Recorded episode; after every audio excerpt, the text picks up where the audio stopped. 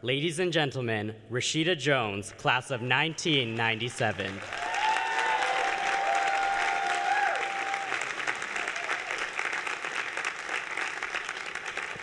Thank you. Hello and good afternoon. Before I start, I'm being told that the billionaire who endowed a gray 2007 building at the corner of Kirkland and Quincy Street, your building is in a loading zone, so you're gonna need to move that building or it's gonna be towed. Thank you. Harvard, what's up? What's up? Graduates, faculty, class marshals, President Faust, Dean Khurana, honored guests, parents, confused tourists, friends, bored siblings, and other family members. Thank you so much for having me here today. And congratulations to all of you, particularly the class of 2016. And congratulations to the parents. Parents, today's a big day for you too. You've significantly lowered your chances of your kids moving back home. It could still happen though, so don't get cocky, okay? Don't turn that room into a home gym yet. When I first got the call to be the class day speaker, I was touched and thrilled, and I swelled with pride. Of course, that call came in 2011, and they only called me because they needed me to forward the request to Amy Poehler. but this year, when I got the call, I had the same reaction I had when I was accepted to Harvard. Wow, a bunch of people said no, and they had to go to the waiting list. That's true, I was on the waiting list. Nonetheless, this is a dream come true, so thank you for allowing me to be here today. I graduated from this esteemed establishment in 1997. 19 years ago, I was right where you are. I was poised to receive the highest collegiate honor in the world. So naturally, I slept through my alarm and was woken up by my boyfriend's roommate. Panicked and hungover, I checked my pager. That was cutting edge back then, by the way. And as I bolted to the yard, I threw on my cap and gown like I was in a John Hughes movie and made it just in time for commencement. I wish I could say a lot has changed since then. Fortunately, the exact same montage played out this morning, minus the cap and gown, plus a newly chronic knee problem, which slowed me down. And obviously, I have a much nicer pager now. Just standing here in Harvard Yard, I can easily transport myself back in time.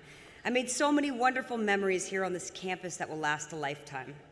Taking a quick power nap backstage at Sanders before an Opportunes jam, catching some, yeah, catching some truly impressive Z's in Lamont Library, falling asleep being anywhere near the Science Center.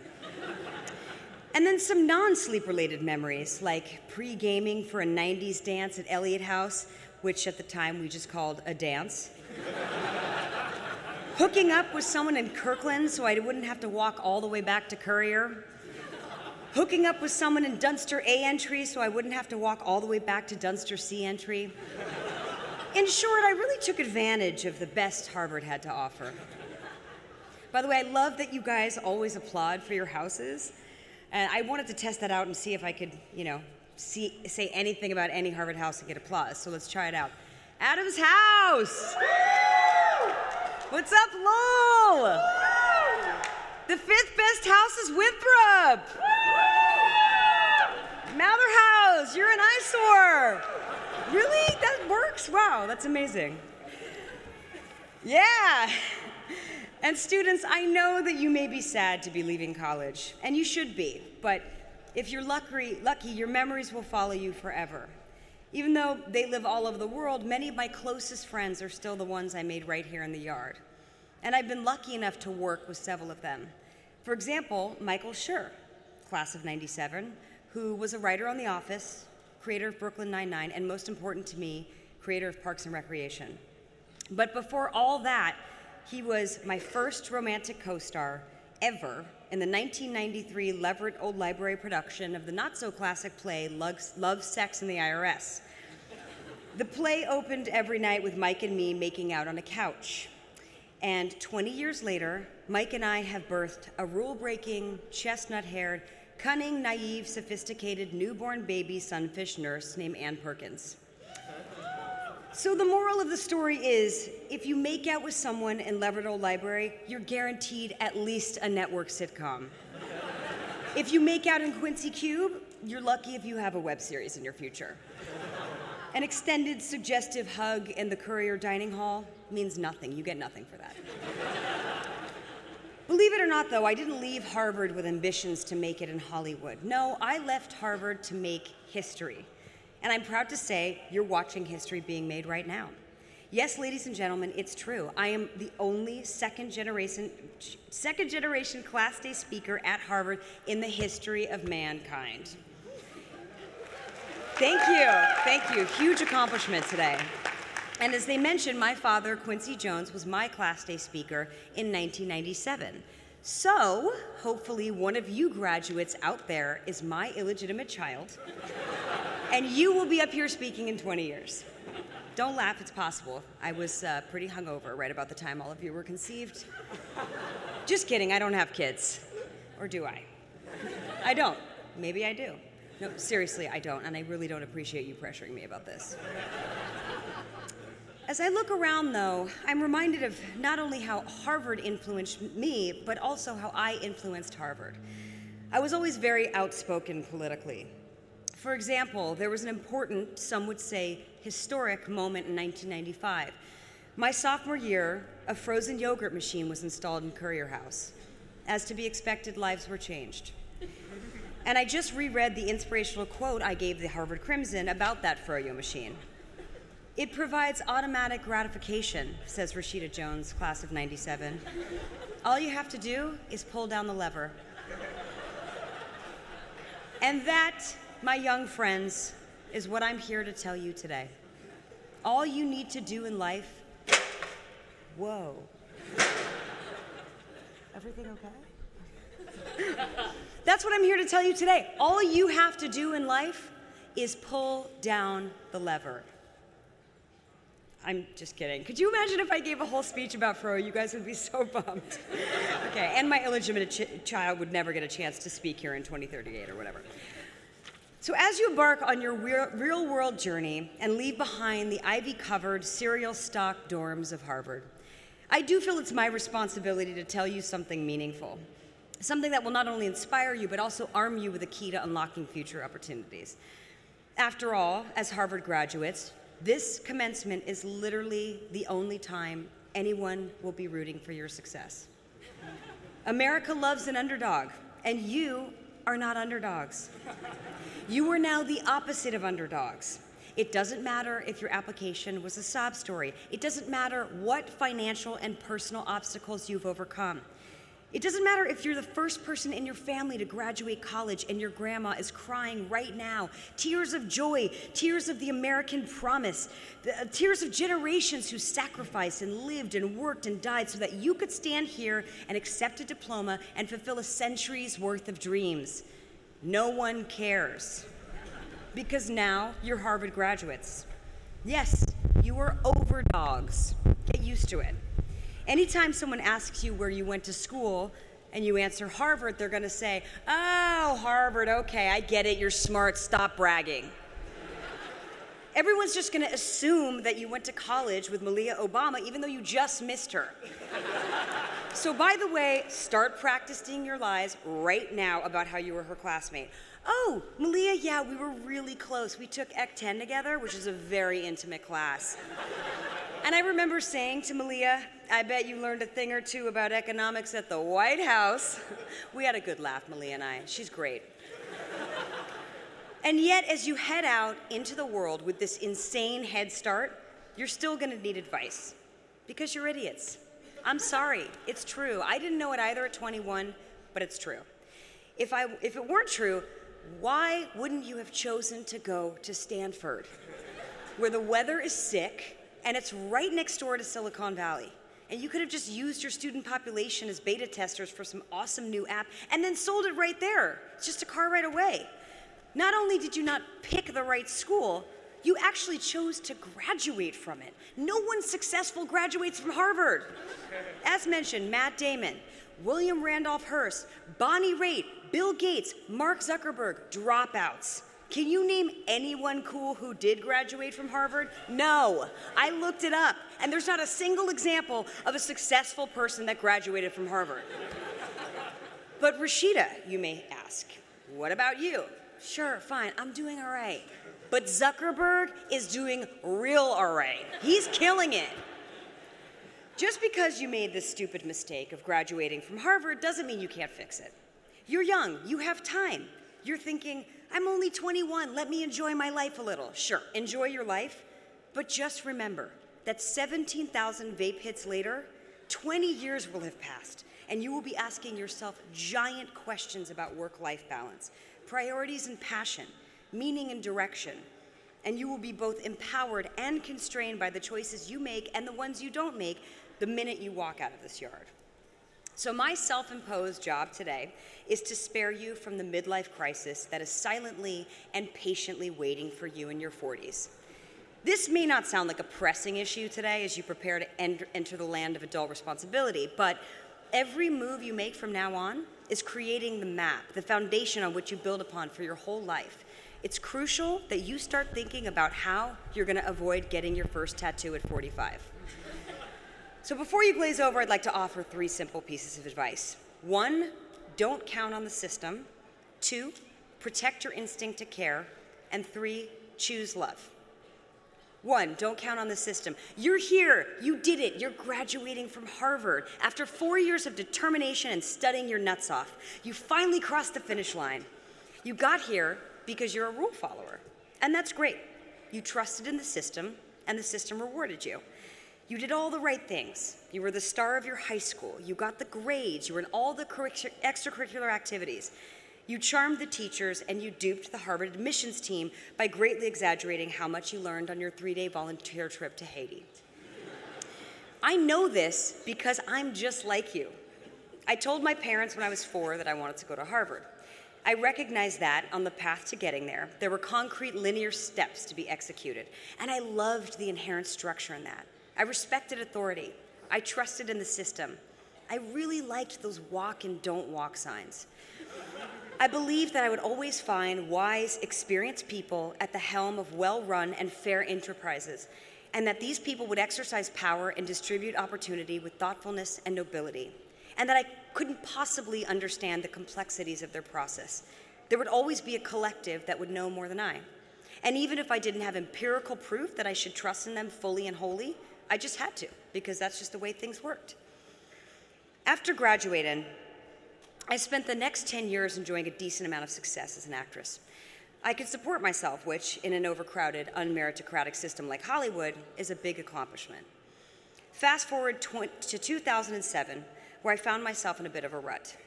I'd just come off a great year long stint guest starring on The Office, my biggest break to date. But once again, I was back to pounding the pavement auditioning for movies and TV. And with the threat of an upcoming writer's strike, there wasn't a ton of production, so there wasn't a ton of auditions. And the stuff I was going in on for was the wife, the sassy best friend, the girlfriend, you know, your run of the mill, two dimensional supporting female parts. As the dry spell continued, I found myself increasingly demoralized and frustrated. I had always wanted to write, but felt too daunted by the task. And being surrounded by talented professional writer friends didn't really help. It felt silly to start down a new path in my 30s. But I channeled my frustrated, unemployed energy, and with my best friend, Will McCormick, we sat down every day for six months until we had completed a movie script. It was called Celeste and Jesse Forever, and we sold it in a bidding war to Fox Atomic, which is a subsidiary of Fox. They wanted to make the movie for $16 million. We did it. It was the greatest accomplishment of my life. I circumvented the system. And then the system changed. A month later, Fox Atomic folded, and then began a two year journey of watching my script go down with the whole business of major studios making smaller films, the ones that are neither big budget franchise nor tiny independents. We sold our script again to another company, and they folded six months later. We sold it to another company, they folded. Then yet another film financing company who wanted to make it folded. We were shutting down companies all over town. Finally, we realized that with the old system crumbling, we had to find another way. We now had a very short window that was slowly closing. I couldn't, if I couldn't find financing and start filming in a month, I would lose my actors, my crew, my director, and probably my mind. I had called in every favor from everyone I knew. I had put everything on the line. So we said, screw it, let's just make this movie however we can. We got lucky and found an investor, thank you Forever Lee Nelson, and made the movie for $840,000. Now, that might sound like a lot of money. I mean, $840,000 is almost a year of Harvard tuition. but in the film business, it's peanuts. We sold the film at Sundance, had some pretty nice reviews, and got an Independent Spirit Award nomination for writing. Launching my writing and producing career felt like a milestone, but more importantly, I overcame my own compulsion to work within the system. Even after 40 years, I have a hard time accepting that the people in charge are not always the most competent. Now I'm a realist. I work for myself. If I hit a wall, I look for ways outside the system to get things done. The hard fact is this the real world doesn't reward rule followers the way the educational world does. And the real world is not always merit based. The institutions and organizations we yield to and trust in to support our success whether they be employers or government, are flawed. They have objectives that will most likely conflict with our own. I'm not suggesting you should act on your own self interest, but be on guard, be agnostic. Don't just follow the rules and assume everything works out because it's happened that way in the past. Just because they've been doing it a long time does not mean it's right. In fact, historical, precedents and traditions are often brimming with injustice and racism and sexism Yes, hasty pudding theatricals, I'm talking to you. I think it's time to break tradition and let girls in your show, right? It's time. Speaking of change at Harvard, there's been a lot of wonderful advances even since the time I graduated. Back then, Harvard had not even had a, a woman as president, and a black Jewish female class day speaker is with you today, so that's a little more history. I also understand that the final clubs are now facing pressure to admit women, including the notorious Porcellian Club. The rumor we always heard was that the Porcellian would give $1 million to any alumnus who wasn't already a millionaire by age 40. That's awesome if it's true. So if they start admitting women, let's see, what's 79% of a million? Anybody know? No? Okay. But back to you. In addition, in addition to other benefits, unlearning your rule following instincts will allow you to get to know yourself in a real way. For the last four years, your identity has been wrapped up in this institution. And look how proud you made the people around you. But what about you? Outside of what's expected from you, what path do you really want to take in life? What are you prepared to tolerate to realize that path? Or are you waiting for someone else to define that path for you? As a fellow rule follower, I can also tell you that it's very painful when the things you believe in start to show their cracks and their imperfections. No job or employer or mentor will ever be the answer you want them to be. I spent my younger years hoping and praying that someone would give me a break, that someone more successful and knowledgeable than I would show me the way and save me from making mistakes. But everyone is dealing with their own flaws and egos. Don't get me wrong, I've been lucky enough to work with some tremendously talented, humble, and hardworking people, but none of them has had the answer for me. Here's the simple truth you are the only one who could create the life you want, and you may have to break some rules to do that. Now, I'm not suggesting that you drop out of society, liquidate your bar mitzvah money, and take up kite surfing in Kauai. I mean, do that if you want, because it sounds kind of awesome. I'm only saying this you're the only one who can create a system that's going to work for you and that needs to start right now. Number two, protect, protect your instinct to care. Now I'm going to speak for 85 minutes about your instincts. I'm just kidding, this is going to be short. I'm not going to tell you to be the best or dream big or get rich because A, it's not the 80s, and B, I'm a little bit bored with the American dream of wanting to be rich or being rich and gloating about it publicly, even on a campaign trail. Seriously, what is going on? It's officially embarrassing.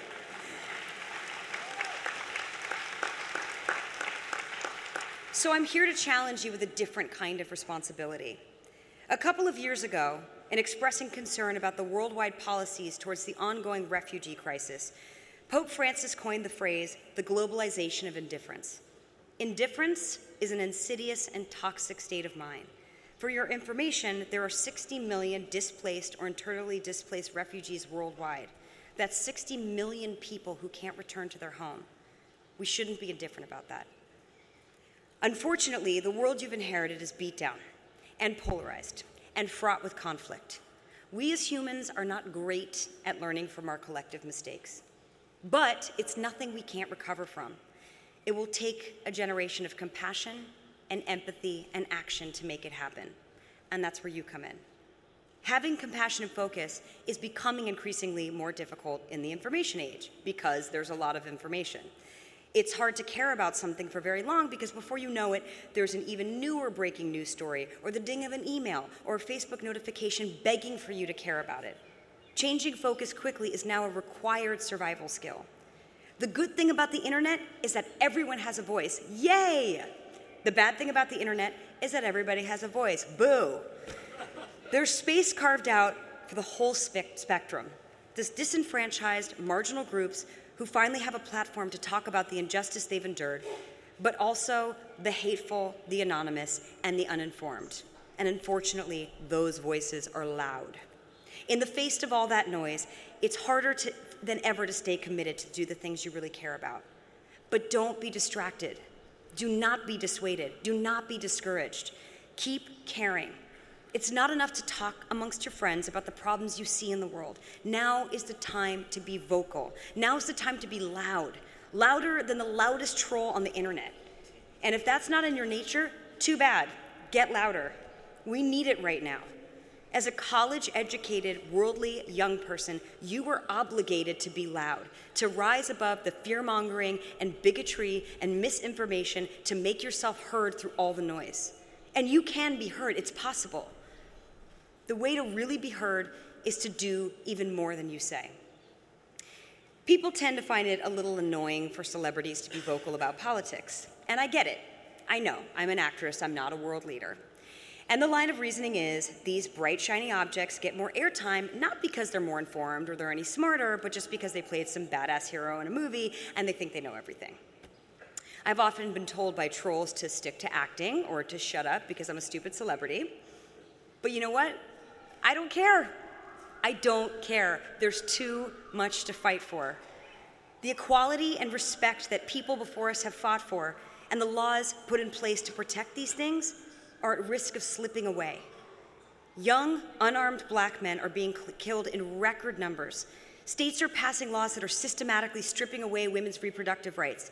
A presidential candidate is encouraging his supporters to be violent and racist and wants to ensure that there are no gun free zones in this country. While we're distracted with pretty Instagram shots of coffee and celebrity breakups, our freedoms are at risk of slipping away. And to me, this issue is more important than smiling pretty and talking about how much fun I had on a movie set. I am aware this could make me unlikable, I'm aware that being political could open me up to criticism. And look, every one of us wants to be liked. It sucks to have people say awful things about you. I mean, no human is immune to that except maybe Donald Trump. I'm not sure he's human, so we'll see. All this to say, care about what matters to you. And don't let complacency or feeling overwhelmed or the haters distract you from this. It's too important. As my dear friend who I've never met before, DJ Khaled says. They don't want you to win, so you have to win by caring. That's what he means when he says win. He wants you to care. I want you to care. Whatever, you know what I mean. Protect your instinct to care. Choose love. My dad has given me some remarkable advice over the years. Actually, just a couple hours ago, he said something profound. He said, Honey, in your speech today, make sure you mention my remarkable advice. He has told me you can't get an A if you're afraid of getting an F. He has told me to approach work with humility and grace because I'm really just a conduit for a higher power. He has told me to live every day like it's your last, and one day you'll be right. A piece of advice that becomes scarily more meaningful to me as the older I get. But maybe the best advice he's ever given me is to live in love and not fear. It sounded like a parental platitude when I first heard it. But then I started to apply that paradigm to every decision I made. All of a sudden, I was asking myself where my decision making was coming from. Was I scared to disappoint people? Was I scared to fail? Was I scared I wasn't up to the task? Or was I excited and nervous about the unknown? Did I picture myself possibly pushing past what I thought my limitations were? We have to consciously choose love because it's scary. Choosing love is not always the easiest answer, and it doesn't always put you on the clearest path. Choosing love is inexorably tied to taking risk. And what this actually means to you, I can't ever know because it's different for everyone. What you love is so personal, what inspires you, what makes you tick. So I can only say when big decisions pop up, get quiet, real quiet, and listen. Turn off your phone, turn off your computer, and listen to your true heart. Hear the thing that makes you feel sick with excitement and scares you because you know you'll learn, and do that thing. So, just to review, because I think maybe some of you are hungover or maybe have been asleep for a little bit, here's what's going to stave off your midlife crisis. One, don't count on the system, count on yourself. Two, protect your instincts and do it loudly. Three, choose love, even if it's scary sometimes. There's still plenty of reason to be optimistic about your future. The world you're inheriting has less violence, longer life expectancy, more available education, more ways to stay in touch with the people you love, more good television shows, and more flavors of gum than ever before in the history of the world. But there's still so much work to be done by you, and it's totally possible, but it's not enough to talk about it. Question everything, yes, absolutely, but then figure out how to change it. You must act, stay curious, stay empathetic, stay fearless, become a loud and fervent participant in your world. To the members of the graduating class of 2016 and the dropouts who were too successful to be here with us today, I guess what I'm really getting at goes back to this pull down that lever. Get your froyo, graduates. Thank you very much.